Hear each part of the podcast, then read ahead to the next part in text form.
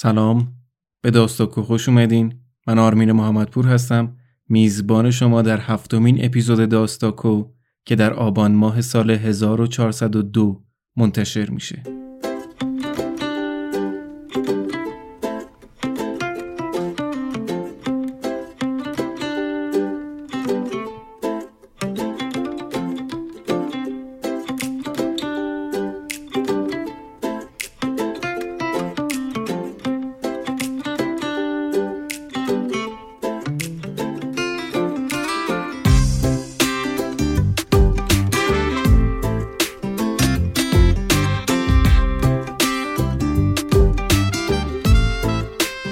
داستاکو پادکستیه که در هر اپیزود اون ما یک داستان کوتاه می‌خونیم. یعنی اصل ماجرا خانش اون داستان کوتاهه. راجب نویسنده و کتابی که داستان درش چاپ شده اطلاعات مختصری میدیم و در انتهای اپیزود هم یکم راجب داستان صحبت می‌کنیم که یک چالش ذهنی کوچیکی برامون ایجاد کنه. فصل اول داستاکو عنوانش هست هم داستان یعنی داستان هر اپیزود رو یکی از دوستان من انتخاب کرده و در انتهای اپیزود هم همون فرد میاد و راجع به داستان برامون حرف می‌زنه. در اپیزود هفتم داستاکو میریم به ایتالیا. داستان زندگی آسوده رو می‌خونیم از آلبرتو موراویا که در کتاب همه کاره و هیچ کاره توسط نشر محترم چشم چاپ شده. ترجمه کتاب کار خانم زهره بهرامیه و داستان رو دوست بسیار خوش قلم من سمیه سمساریلر برامون انتخاب کرده.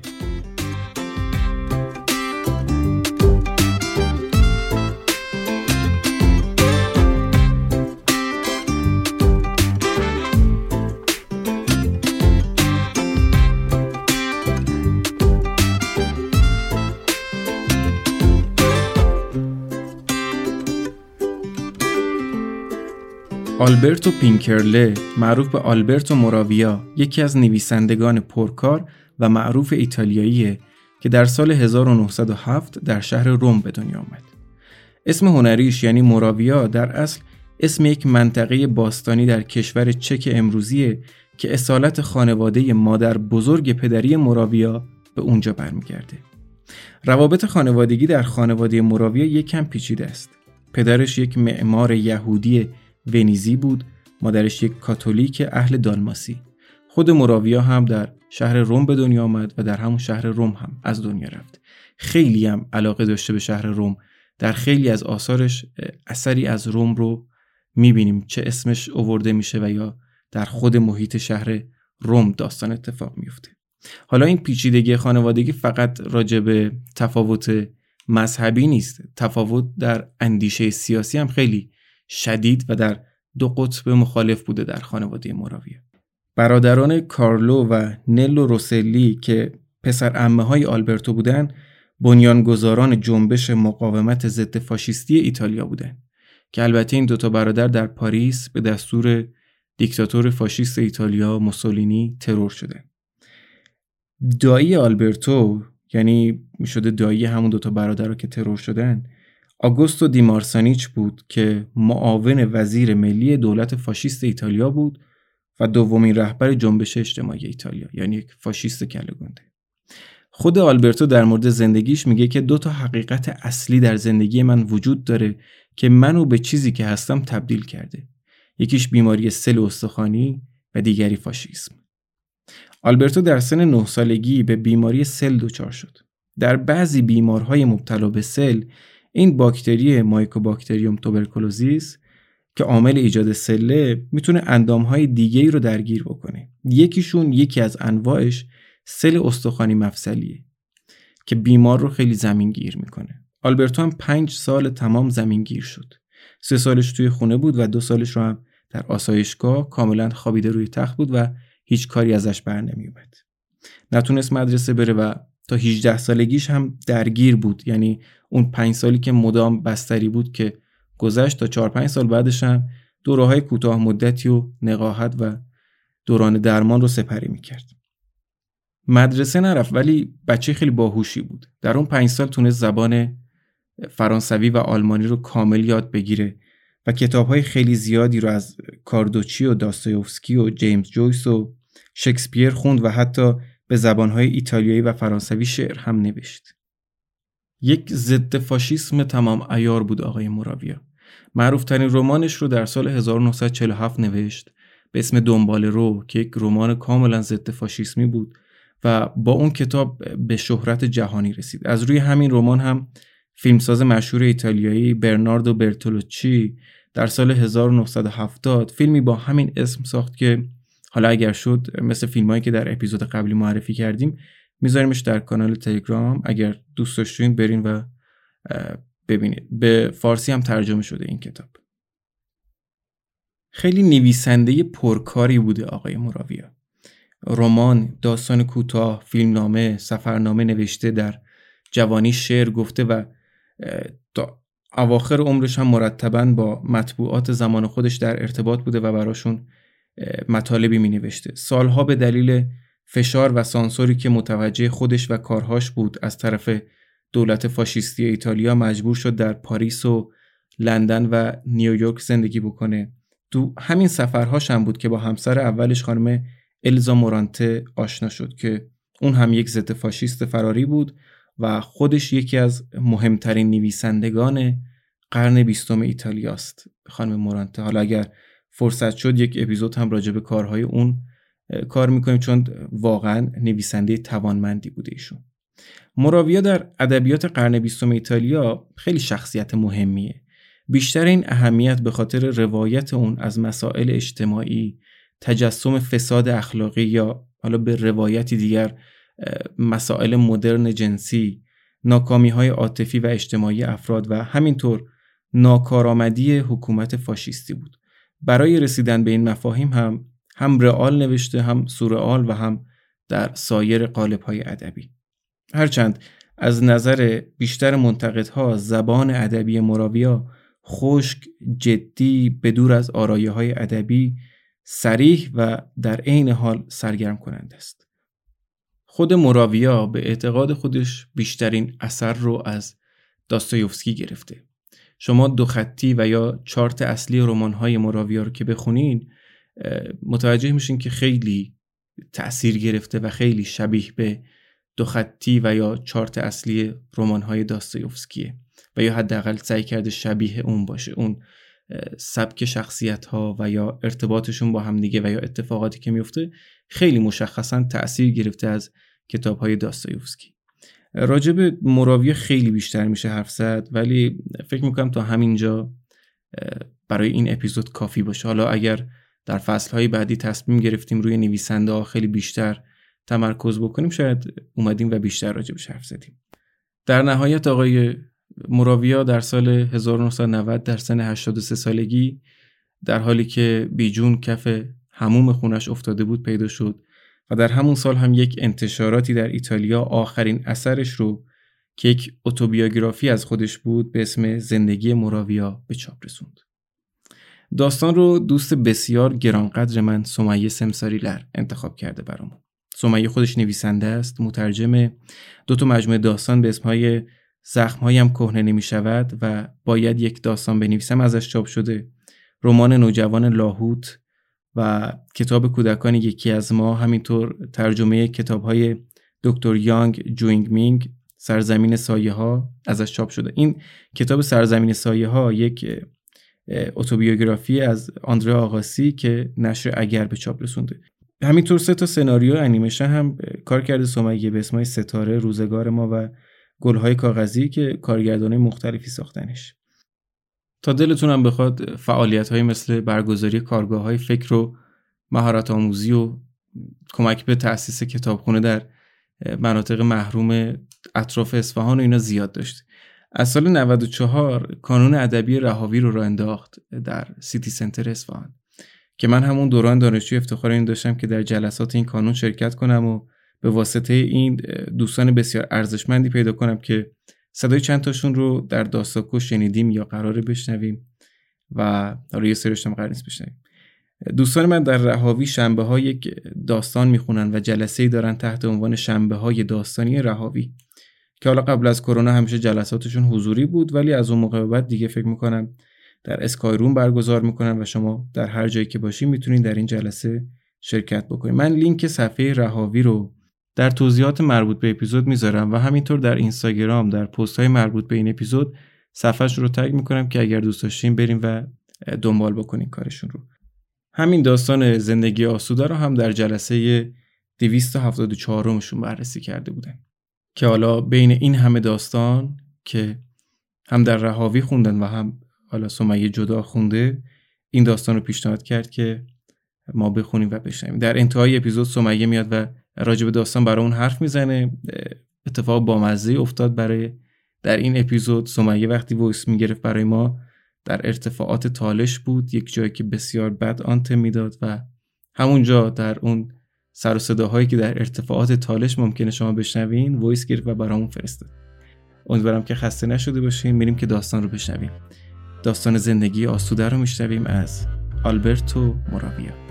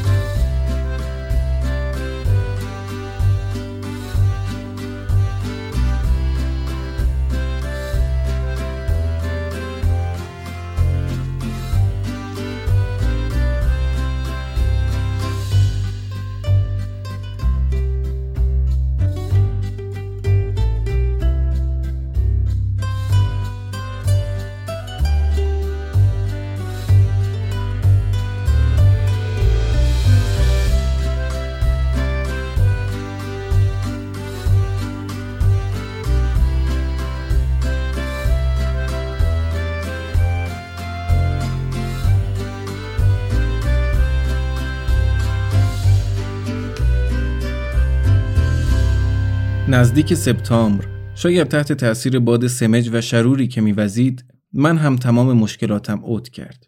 از کارگاه جوشکاری اخراج شدم. اولگا همسرم فهمید که من و فولویا دخترمش خیلی حرف دل هم را می‌فهمیم و به این ترتیب فولویا را از دست دادم تا از آنچه که با اولگا گذراندم حرفی نزنم. گاراژی که قرار بود به زودی باز شود قول داده بود من را به عنوان مکانیک بگیرد. اما بدون من باز شد و بدقولی کرد. همان موقع انگار خبر پخش شده باشد سیگار فروش، کالباس فروش، نانوا و خلاصه همه مغازدارهای محله خبر دادند که دیگر نمی توانند به من نسیه بدهند. بعد در واپسین لحظه حکم تخلیه به خاطر تأخیر به دستم رسید. کافی است؟ اگر کافی نیست بیا این را هم اضافه کنم. مبتلا به زکام بودم و درست در همان روزها افتادم به عدسه کردن. از کله سحر شروع می کردم و تا شب ولکن نبودم. در این حین باد گرم و مرتوب رومی خاص ماه سپتامبر ادامه داشت. گاهی از ابرهای سیاه باران میبارید. هرچند هرگز خود را خالی نمی کردند. گاهی خورشید با شکوه تند و سوزان بیرون می آمد که مثل پول برنجی بدلی بود و گرما همیشه وجود داشت. چه باران میبارید چه آفتاب بود. گرمای چسبناک رخشوی خانه انگار که روم سراسر تنها رخت شسته شده ی لباس های کثیف باشد به نظرم می رسید این گرما با بدشانسی دست به دست هم داده بودند و زندگیم را از همیشه سختتر کرده بودند. روبرگرداندن آنهایی که توی محله با من لج بودند این بود که حالا دیگر شناخته شده بودم. همه این را می دانستند که من آدمی بیکار هستم. آدمی همه کاره و هیچ کاره و دیگر کسی به من اعتماد نداشت. یک حکایت کوتاه کاملا رومی هست درباره دهاتی زرنگی که اولاغی را که نقص داشت فروخت و بعد در بازار همان اولاغ به خود او پیشنهاد شد. آن وقت او دهانش را به گوش اولاغ نزدیک کرد و زمزمه کرد او نمی‌تونه تو رو بخره که نشناستت. حکایتی است مربوط به گذشته ها. وقتی که روم ده بود و دهاتی ها برای معامله حیواناتشان به آنجا می آمدند. اما این داستان خوب در مورد من صدق می کرد. من همان علاقه بودم که نقص داشت و همه من را می شناختند و دیگر کسی نمی‌خواست من را بخرد.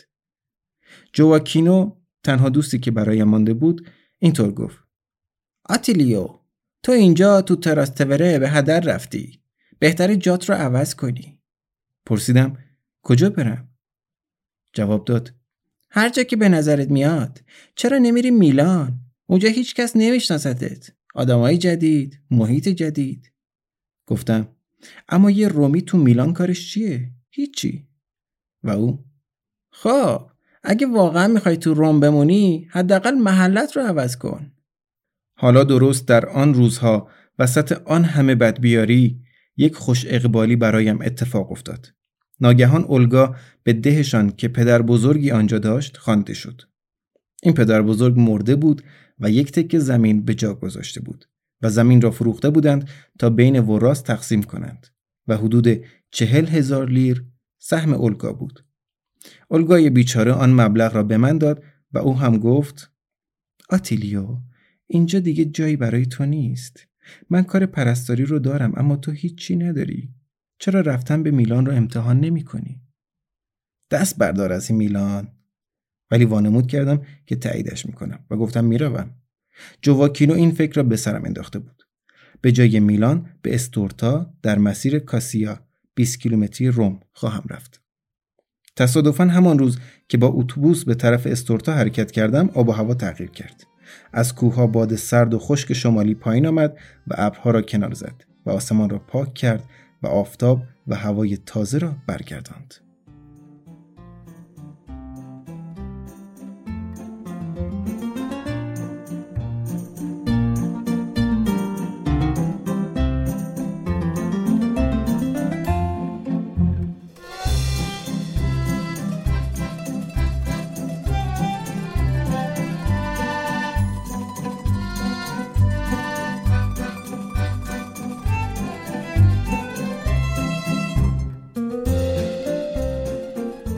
به طرز شگفت آوری زکام بلا فاصله برطرف شد و به این ترتیب وقتی در استورتا پیاده شدم احساس دیگری داشتم. بهتر بگویم آدم دیگری بودم. در واقع وقتی به مهمانخانه نرون کمی پایین تر از استورتا رفتم همان لحظه که کار را با تغییر اسمم شروع کردم. لویجی به مهمانخانه دار گفتم که حالم زیاد خوب نبوده و نیاز به آب و هوای خوب دارم. و اونهای زرنگ اتاقی با تخت دو نفره بهم دادند که مثل نمازخانه کوچک مریم مقدس به نظر می رسید. بس که آراسته و پر از وسایل بود. به این ترتیب اقامت من در استورتا شروع شد. به نظرم زندگی در تراستور سخت آمده بود. اما اینجا در استورتا که کسی من را نمی شناخت و من هم کسی را نمی شناختم از همان ابتدا به نظرم حتی خیلی آسوده آمد. حس می کردم آزاد و مستقل هستم. به نظرم می رسید دیگر نه اسمی دارم نه نام خانوادگی و نه حرفه‌ای. نه اینکه تنها باشم بلکه با رفت آمد به کافه و دیگر مکانهای استورتا خیلی زود با همه آشنا شدم و همه با من. اما اگر اصلا بتوان چنین گفت ظاهرا من را می شناختند. هیچ چیز دربارم نمی‌دانستند و من همچنان از ترس اینکه زندگی مثل بودن در تراستوره برایم سخت شود نمی‌خواستم هیچ چیز بدانند.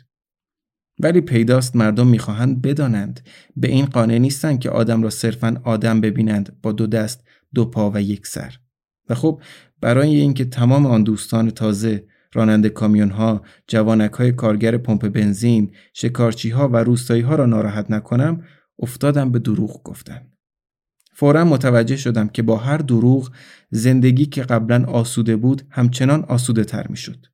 در واقع خیلی هم آسوده می شد. مست این آسودگی همچون شرابی قوی چه چیزها که نمی گفتم. اینکه مجرد بودم اینکه مالک یک گاراژ زیبا در روم بودم برای کار در آمریکا بودم برای جنگ در آفریقا و برای تفریح در فرانسه اینکه زبان انگلیسی و فرانسوی می‌دانستم شناگر بکسور و بازیکن فوتبال بودم و خلاصه از همین قبیل حرفا. چه دروغ های قشنگی. اولین بار بود که این دروغ ها را در زندگیم می‌گفتم و به نظرم می آمد که اینها دروغ واقعی یعنی کذب نبودند. بلکه محرک هایی بودند برای آسودگی و آزادی. در واقع دروغ تنها نسبت به حقیقت دروغ است. اما من حقیقتم را در روم جا گذاشته بودم. در تباه شدن بر سنگ فرش های تراستوره و اینجا در استورتا آدم دیگری بودم. بهتر بگویم هیچ چیز نبودم و نسبت به هیچ دروغ ها دیگر دروغ نیستند بلکه خود هیچ یعنی دود مه و هوایی که حرکت می کند و می رود. به این ترتیب همچنان که دروغ می گفتم و چهل هزار لیرم را بی آنکه کاری انجام دهم خرج می کردم از آفتاب ماه اکتبر لذت می بردم. ورق بازی می کردم. شراب می نوشیدم و عبور ماشین ها بر کاسیا را تماشا می کردم. زندگی برایم واقعا آسوده شد. مثل ابری که باد آن را با خود ببرد. گفتم که دروغ ها تا وقتی که مقابل بعضی حقایق قرار نگیرند حقیقتا دروغ نیستند.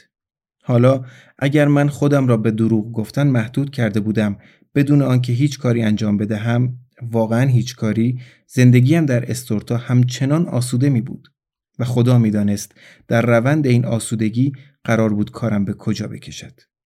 بدبختانه اشتباه کردم. به جای اینکه به گفتن چرندیات قانع باشم کارهایی انجام دادم. یعنی خودم را گرفتار کردم.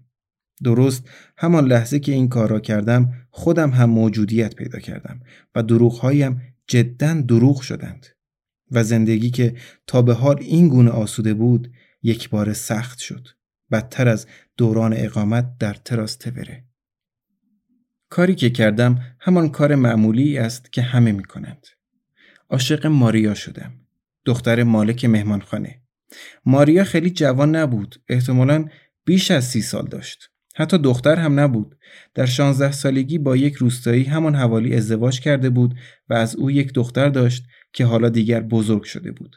بعد شوهر آزم جنگ شده بود و او را به روسیه فرستاده بودند و دیگر برنگشته بود.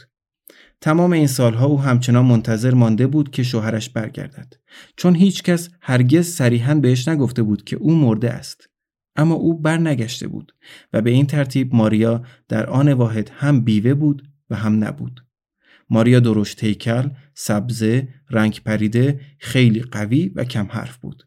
همیشه سیاه می پوشید حتی وقتی برای کار به مزرعه شوهرش می رفت و حتی آن زمان که از حیوانات مواظبت می کرد. او برایم آشپزی می کرد. سر میز به من می رسید. اتاقم را جارو می کرد. تختم را مرتب می کرد. طوری که من عملا تمام روز جز او کسی را نمی دیدم. پیداست که این چیزها چطور پیش می رود. مرد و زنی که همیشه با هم هستند کارشان به اینجا می کشد که اجبارا هم که شده به هم بچسبند. اما آنچه که باعث شد تصمیم بگیرم جمله بود که او یک روز پراند. حالا دیگه من خیلی پیرم و بعدشم هنوز ممکنه شوهرم برگرده. اما لویجی تو همون مردی هستی که من خوشم میاد.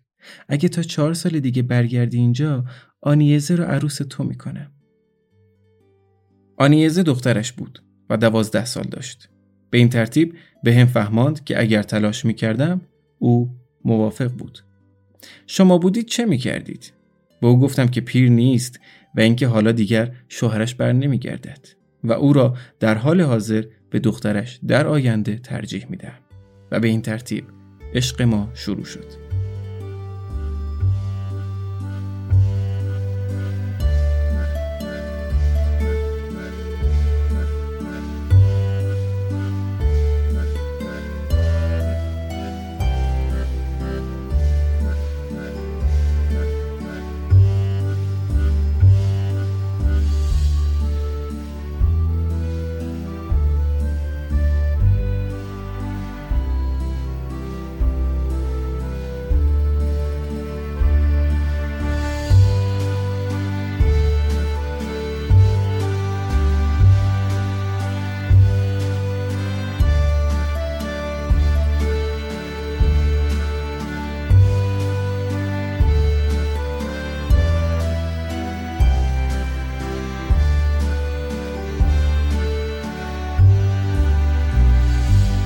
برای اینکه درباره اخلاق و روحیات ماریا اظهار نظر کنم با اندیشه پیش از موقع و به صورت قطعی فقط یک چیز خواهم گفت شبی که در مزرعه شوهرش جایی که او آلونک و خرمنی کاه داشت اولین قرار ملاقاتمان را گذاشتیم داشتم از آشپزخانه رد می شدم که دیدم او ظرف بزرگ پر از آبی را می جوشند. آن لحظه تعجب کردم اما بعد متوجه شدم. در مهمانخانه حمام نبود و او تمام آن آب را به خاطر من می جوشند. برای اینکه خودش را بشوید و کاری کند که برای قرار ملاقات عاشقانه من با نشاط و تر و تمیز باشد. بعدها این را به من گفت. حمام کردم چون باید به دیدن تو می اومدم. چه زندگی آسوده ای. این عشقی سخت بود. خیلی هم سخت. و من میفهمیدم که این عشق زندگیم را هم سخت خواهد کرد. اما نمی توانستم هیچ کاری بکنم. همین که زنگ ساعت ده را می نواختند بیقراری می آمد سراغم. از مهمانخانه پا به فرار می گذاشتم. از میان دشت ها تا مزرعه می دویدم و او را همانجا بی صدا و پرشور پیدا می کردم. که تا من را می دید فوری بی آنکه حتی کلمه ای به زبان بیاورد بازوانش را به دور گردنم می انداخت. در این حین همچنان بیش از همیشه از ازدواج با من صحبت می کرد.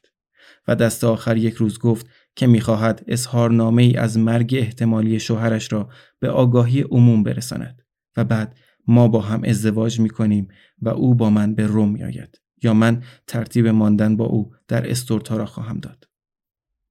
من که به او باورانده بودم مجرد آسوده و آزاد هستم نه بله می گفتم نه نه دوستش داشتم و در آن واحد حس می کردم نباید دوستش می داشتم و در قرار ملاقات هایمان سعی می کردم تا جایی که ممکن است کمتر حرف بزنم. چون می‌دانستم با حرف زدن نمی توانستم از اضافه کردن دروغهای دیگری به تمام آنچه که قبلا گفته بودم خودداری کنم. ولی بدبختانه اولین دروغها از دهانم در رفته بودند و او آنها را در قلبش محفوظ نگه داشته بود و حالا در مقابل این دروغها حقیقت عشق او برای من وجود داشت. خیلی وقتها حس می کردم باید حقیقت را راجع به خودم به او بگویم. اینکه ازدواج کرده بودم، اینکه بیکار بودم و آزاد نبودم. اما همیشه دست نگه می داشتم چون این حقیقت با حقیقت عشق او جور در نمی آمد. در عوض با دروغ ها جور بود. به این ترتیب تقریبا یک ماهی جلو رفتیم. شبها همدیگر را در مزرعه می دیدیم و روزها در اتاقهای مهمانخانه. در این حین پولها داشتن ته می کشیدند و من آمدن لحظه را می دیدم که می باید مثل یک دزد پا به فرار می گذاشتم یا اینکه خودم را تحت حمایت والدین ماریا در می آوردم. حقیقت را بگویم بدم هم نمی آمد که پولها تمام شوند. دلیل خوبی برای قطع رابطه بود و بدون آنکه مجبور باشم اقرار کنم قبلا ازدواج کردم از آنجا می رفتم. ماریا احتمالا نمی رنجید. شاید درک می کرد. اما بله زنها بعضی چیزها را زود حدس می‌زنند. یکی از آن شبها در مزرعه بین تمام آن کاهها توی تاریکی در گوشم زمزمه کرد. این رو می‌دونم که پول نداری. کیف پولت رو نگاه کردم. اما نترس. اینجا میمونی. ما دقیقا به کسی نیاز داریم که کمکمون کنه. تو میمونی و با هم ازدواج می‌کنیم. از روم که رفتم نشانی جدیدم را به جواکینو داده بودم. بیشتر برای اینکه به اون نشان بدهم از پندش پیروی کردم. این پوسته ای بود که رویش سر خوردم. سنجاقی بود که توپ زندگیم را که از دروغها باد شده بود سوراخ کرد. یکی از آن روزها بعد از آن که با دوستان در استورتا ورق بازی کرده بودم داشتم به مهمانخانه برمیگشتم. وقتی حصار حسیری داربست را پشت سر میگذاشتم به وضوح صدای جواکینو را شنیدم که داشت صحبت می‌کرد. آرام آرام به حصار نزدیک شدم و نگاه کردم. جواکینو مقابل میزی نشسته بود و با ماریا که حالا برای او آبجویی توی یک سینی آورده بود صحبت می‌کرد. فقط این جمله را فهمیدم. همسرش فکر می‌کنه که اون واسه کار تو میلانه. اگه بفهمه که تمام این مدت اینجا توی استورتا بوده بیچاره آتیلیو بدون آنکه درنگ کنم برگشتم عقب به کاسیا اولین کامیونی که رد می‌شد را نگه داشتم و از راننده خواهش کردم من را به روم ببرد. سوار کامیونی شدم که بار آجر را حمل می کرد و روی یک کیسه سیمان نشستم. احساس عجیبی داشتم. در بینیم خارشی حس می کردم. انگار خواسته باشم گریه کنم. بعد در حالی که کامیون به طرف روم در حرکت بود چشمانم را به سوی آسمان بالا بردم و دیدم برای اولین بار بعد از یک ماه هوای خوب آسمان تماما پوشیده از ابرهای سیاهی است که در جوش و خروش بودند و مثل دود آتش باد کرده بودند. هوا هم تغییر کرده بود. گرم و چسبناک شده بود. خلاصه که همان باد گرم و مرتوب بود و لحظه ای نگذشته بود که آن خارش توی بینیم ظاهر و محرک اولین عدسه شد. به این ترتیب وقت نداشتم افسوس ماریا را بخورم. پشیمان باشم و خودم را گناهکار و بدبخت احساس کنم عدسه ها تند یکی محکمتر از دیگری پشت هم می آمدند. سرم درد می کرد و چشمانم می گریستند و به نظرم می آمد که با هر عدسه یکی از تمام دروغ هایی که گفته بودم از بینیم بیرون می آمد و از آنجا می رفت. در روم همینطور که عدسه می کردم از کامیون پیاده شدم و زیر باران به طرف خانه هم به راه افتادم.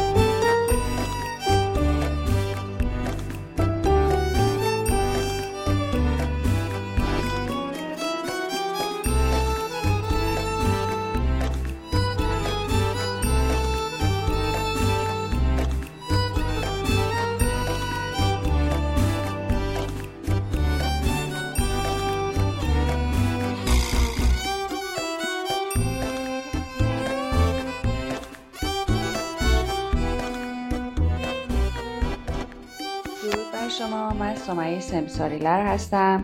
به درخواست دوست عزیزم آرمین محمدپور این پیام براتون ضبط می‌کنم. در مورد زندگی آسوده که نوشته آلبرتو موراویاس و من پیشنهادم بوده برای این قسمت نمی‌خوام در مورد نویسنده زیاد صحبت بکنم برای اینکه با یه جستجو در اینترنت اطلاعات خیلی زیادی ازش به دست میارین. می‌خوام بیشتر در مورد تأثیری که این داستان بر من گذاشته و اینکه از بین تعداد بسیاری داستان این داستان رو براتون انتخاب کردم. حرف بزنم. زندگی آسوده یکی از کارهای کاملا رالیستی آلبرتو موراویاس چیزی که در این نویسنده برای من حسرت برانگیز بوده همیشه اینه که در ژانرهای خیلی متفاوتی بسیار استادانه عمل می‌کنه. یعنی شما اگه کار فانتزی ازش بخونین کار تخیلی ازش بخونین هر کاری که ازش بخونین احساس می‌کنید که این آدم به این ژانر تعلق داره ولی واقعیت اینه که انقدر جامع و لطرافه که تو ژانرهای مختلف درخشانه. زندگی آسوده به نظر من از موقع در وجوه بسیار متفاوتی داستان بسیار خوبیه و دست کم روی من خیلی تاثیر داشته براتون میگم چرا. نویسنده یک موقعیتی ایجاد می‌کنه که شخصیت اولش مرد در واقع داستان از شهری که داره کوچ بکنه و در یک شهر دیگه وقت خودش رو امتحان بکنه. در واقع در شهری که هست انقدر مشکلات و موزلات مالی به وجود میاد براش که با ارسیه کسب در زنش بهش می‌رسه حالا نمی‌خوام کل داستان رو تعریف کنم ولی این شانس رو پیدا می‌کنه که بره و یک بار دیگه در واقع شانسش رو امتحان بکنه زندگی جدیدی بسازه. این اتفاقی که کمتر تو زندگی برای آدم ها میافته یعنی معمولا ما این شانس رو پیدا نمی کنیم که یک بار دیگه زندگی رو تجربه کنیم یک بار دیگه خودمون رو محک بزنیم. ولی مراویا به عنوان خالق این جهان این فرصت رو به این انسان میده. و مرد که با ارسیه با پولی که از پدر زنش بهش رسیده به توصیه زنش قرار بره در یک کلان شهری و زندگی بسازه و بعد همسرش بهش ملحق بشه در میانه راه در یک شهر کوچکتری در واقع منحرف میشه کاملا از مسیرش و یک هویت جدیدی برای خودش ایجاد می‌کنه و با این هویت جدید به زندگی خودش ادامه میده. و حالا اینکه این موقعیت جدید چه احساسی براش داره خیلی موجز ولی کامل در داستان اومده که وقتی یک آدمی می‌تونه کاملا گذشته خودش رو که خیلی بهش افتخار نمی‌کنه انکار بکنه کاملا یک گذشته جعلی از خودش بسازه کاملا یک هویت جعلی بسازه و با اون هویت جعلی بتونه در فضای جدید ابراز وجود بکنه خیلی تصاویر خیلی جالب بیان شده توسط نویسنده. و بعد تا اونجا پیش میره که عاشق میشه و این عاشق شدنه در واقع ابتدای برملا شدن ویژگی هایی که این آدم در گذشته داشته و زندگی گذشتهش برملا میشه و دوباره از سر نو ناچار میشه اون هویت قبلی رو ادامه بده. حالا اینکه چی پیش خواهد آمد خیلی غیر قابل تصور نیست. چیزی که این داستان برای من خیلی تأثیر گذاره و خیلی به یادم مونده یعنی وقتی آرمین به من گفت یک داستان معرفی کن ما تو رهاوی کانون ادبی رهاوی 350 شنبه برگزار کردیم و 350 داستان کوتاه خوندیم ولی اولین داستانی که در ذهنم اومد این بود برای اینکه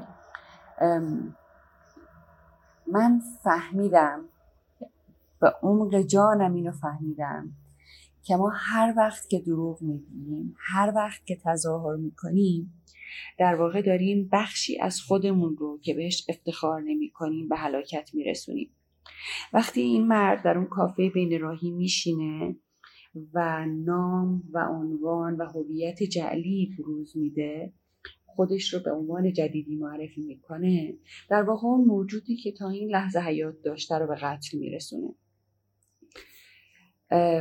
بارها برام پیش اومد بعد از خوندن این داستان که وقتی به زبانم میاد یا به ذهنم میاد که چیزی رو نگم یا چیزی رو انکار بکنم یا برملا نکنم همیشه تو ذهنم این بوده که از چه چیز واقعیت شرمنده ای چه چیزی در واقعیت مرتکب شدی که دچار شرمی و می‌خوای پنهانش بکنی که از گفتن حقیقت امتناع می‌کنی؟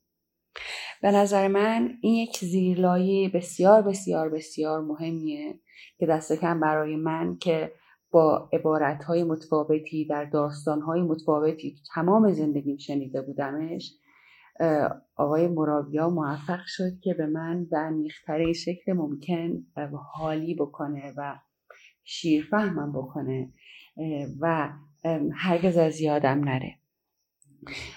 اینی که یه همچین زیر لایه رو در کالبد یک داستانی به این کوتاهی تونسته به گنجونه به نظر من هنرمندانه است. امیدوارم که شما از شنیدن این داستان لذت ببرین. آرمین هم خیلی توی انتخاب داستان استاده هم بسیار خوش صداست داستانها رو خوب اجرا می‌کنه. امیدوارم که شما به اندازه من از این داستان لذت برده باشین. متشکرم آرمین جان خدا نگهدار.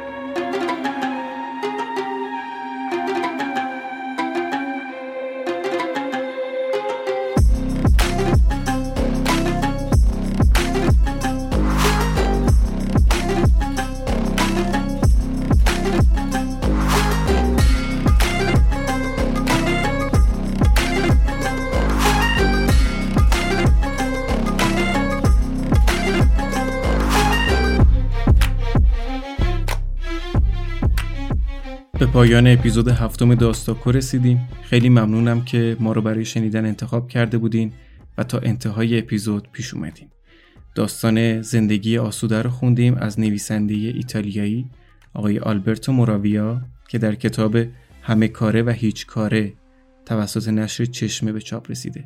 کار ترجمه کتاب هم با خانم زهره بهرامی بوده. ممنونم از سمیه بابت کمکش در ساخته این اپیزود.